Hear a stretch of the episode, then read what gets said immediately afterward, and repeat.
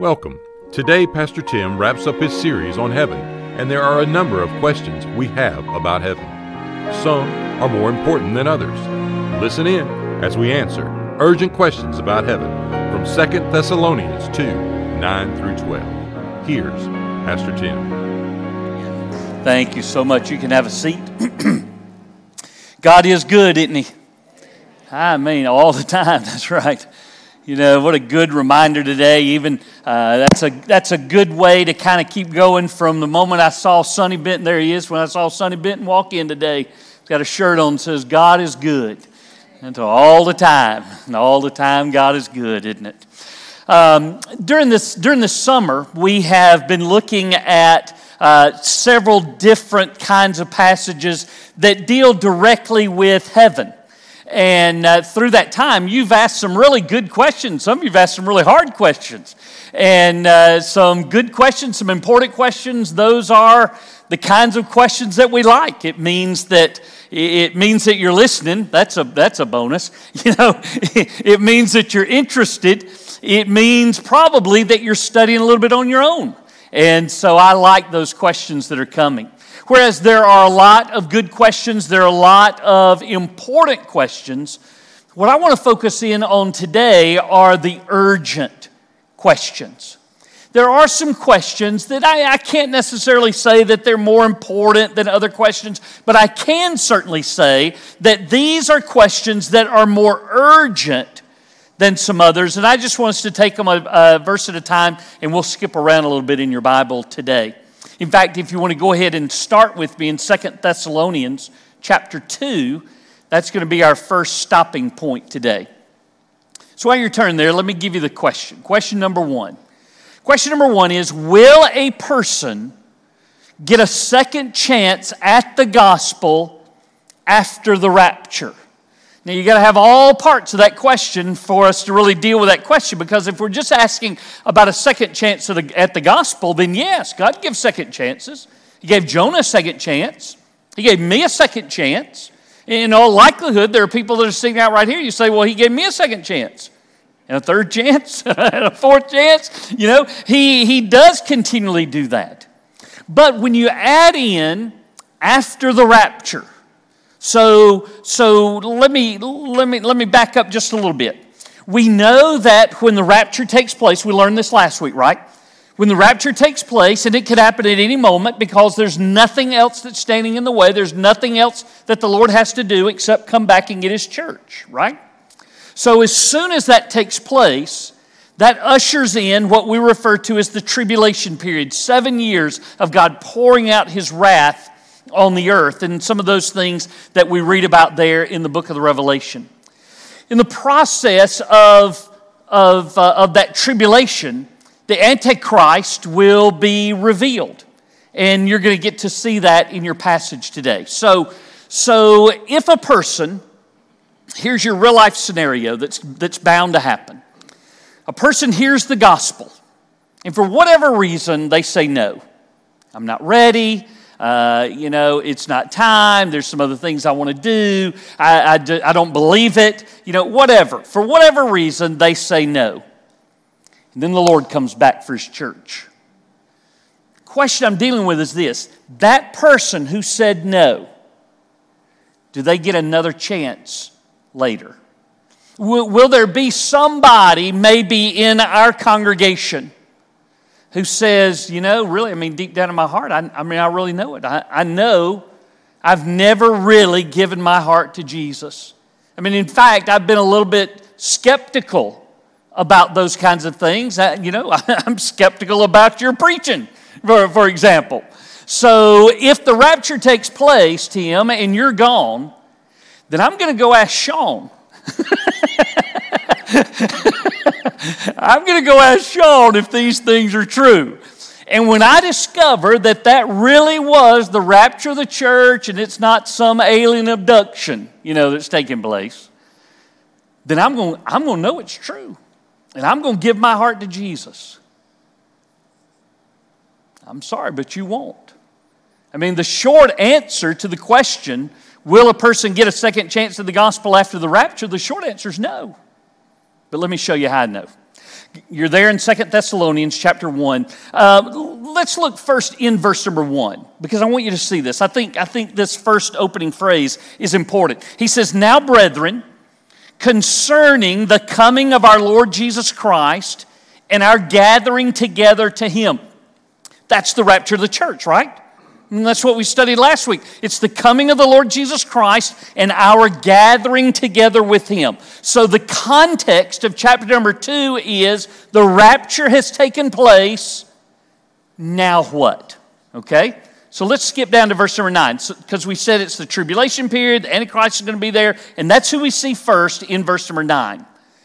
The coming of the lawless one. We're just going to walk through these verses. The coming of the lawless one. The lawless one is the Antichrist.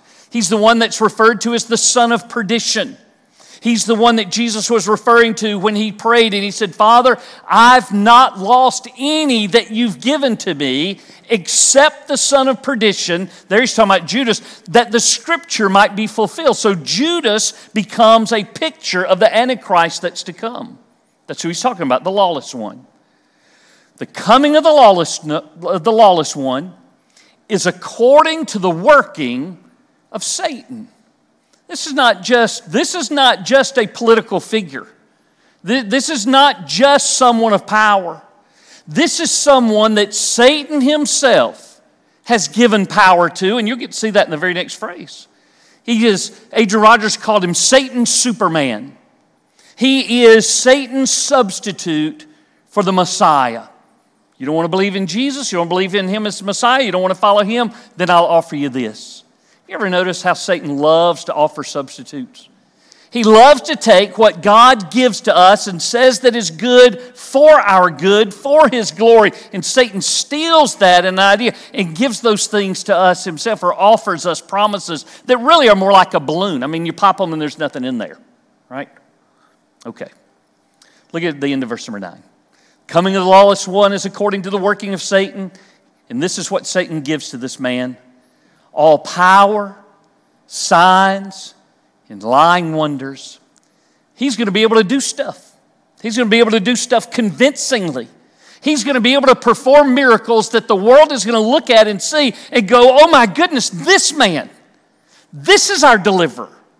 This is the leader that we've been waiting for. This is the one that we want. But did you notice this? Yes, he's going to be able to do miracles. That's that word signs that you have there. But look at the very last phrase. They're lying wonders. They're lying wonders. They're empty. They're vain. They're, they're trying to get you off the real subject and onto his subject. Now, look at that. Since it's lying wonders, look in verse number 10. He says, And with all unrighteous deception, all those signs, all those miracles, all those wonders, all the greatness of this man who just rises to the cream of the crop around the world, and people around the world just applaud him and think that he is the best thing ever. You know? It's deception. It is unrighteous, evil deception. The devil's going to try to fool the world, and it's going to work. Look at why it works. He says, with all unrighteous deception among those who perish. Who are they? They're the ones who said no to Jesus. They're the ones who said no to Jesus and got left behind.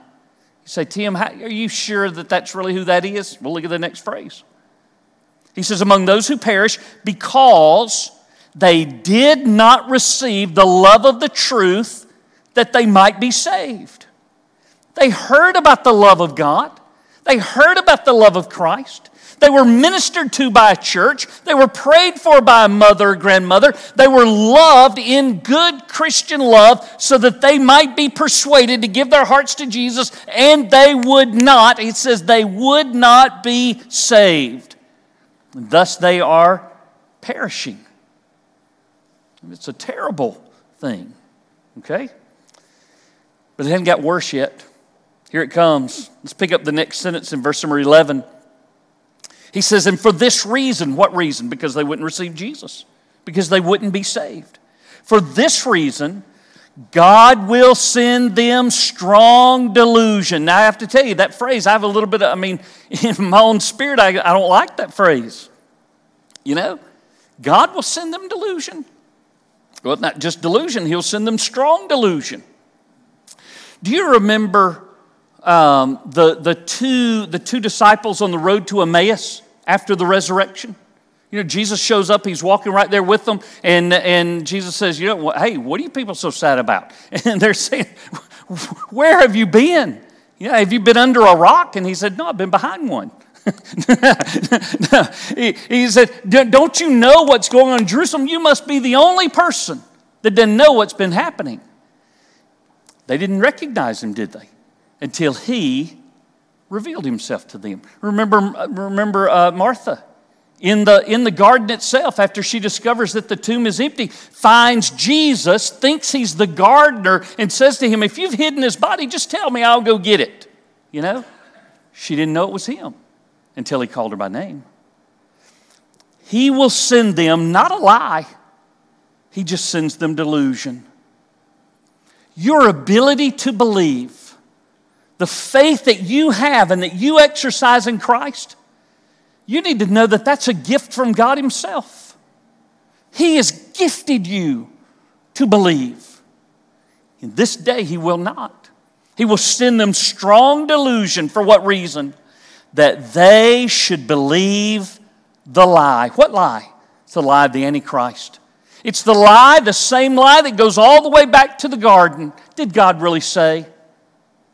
God didn't mean that. Oh, no, that's not going to happen to you.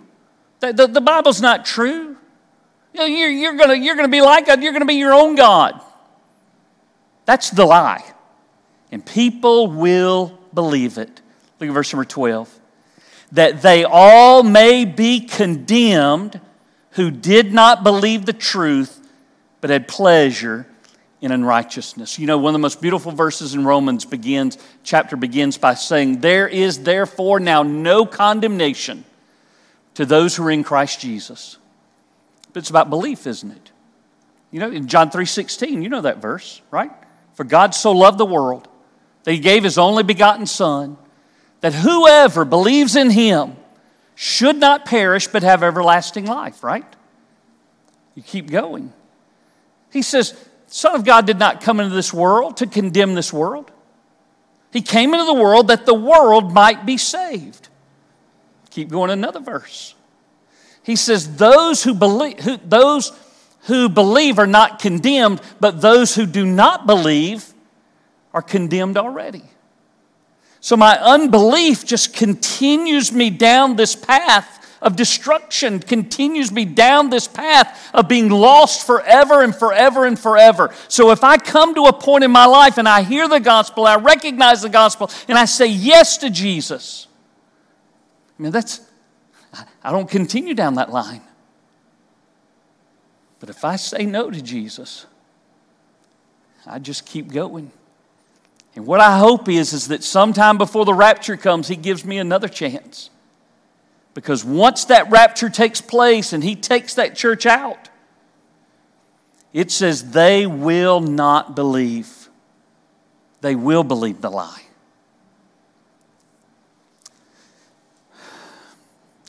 144,000 are going to be saved, Jews, during the tribulation. A whole innumerable number of Gentiles are going to be saved during the tribulation. Who are those people? Where they come from? Some of them will be born during the tribulation, you know, so there'll be kids. Some of them will have been kids when the rapture took place. Some of them will be people from areas of the world that's never heard before. And they'll be left behind and they'll hear. The Bible says that those 144,000 Jews are going to become the hottest evangelists that's ever been in the world. They're going to scatter everywhere and share the gospel, and people are going to hear them and believe, and they're going to be saved. That day ain't come yet, has it? We live in a day right now where the door is wide open, where the whosoever will may come. And God's offering mercy and grace to anybody who wants it. In fact, the Bible says, whoever calls on the name of the Lord will be saved. Jesus even told a parable about a master who wanted to fill his house for this great party. And, and when, and when people wouldn't come and they kept saying no, they kept saying no, they kept saying no, he said, Go out into the highways and hedges and compel them to come in, that my house may be full. That's what he desires. He desires for heaven to be full. So don't be casual about a decision to follow Christ. Don't be comfortable with where you are. Invite Christ into your heart and into your life. Join us tomorrow for the conclusion of Pastor Tim's message urgent questions about heaven. Do you know Jesus as your Savior and Lord? Pastor Tim would love to connect and share with you about a personal relationship with Jesus Christ and how you can know that you know that Jesus is your Savior and Lord. That address is church office at brittdavid.org. We are located at 2801 West Britt David Road, Columbus, Georgia 31909.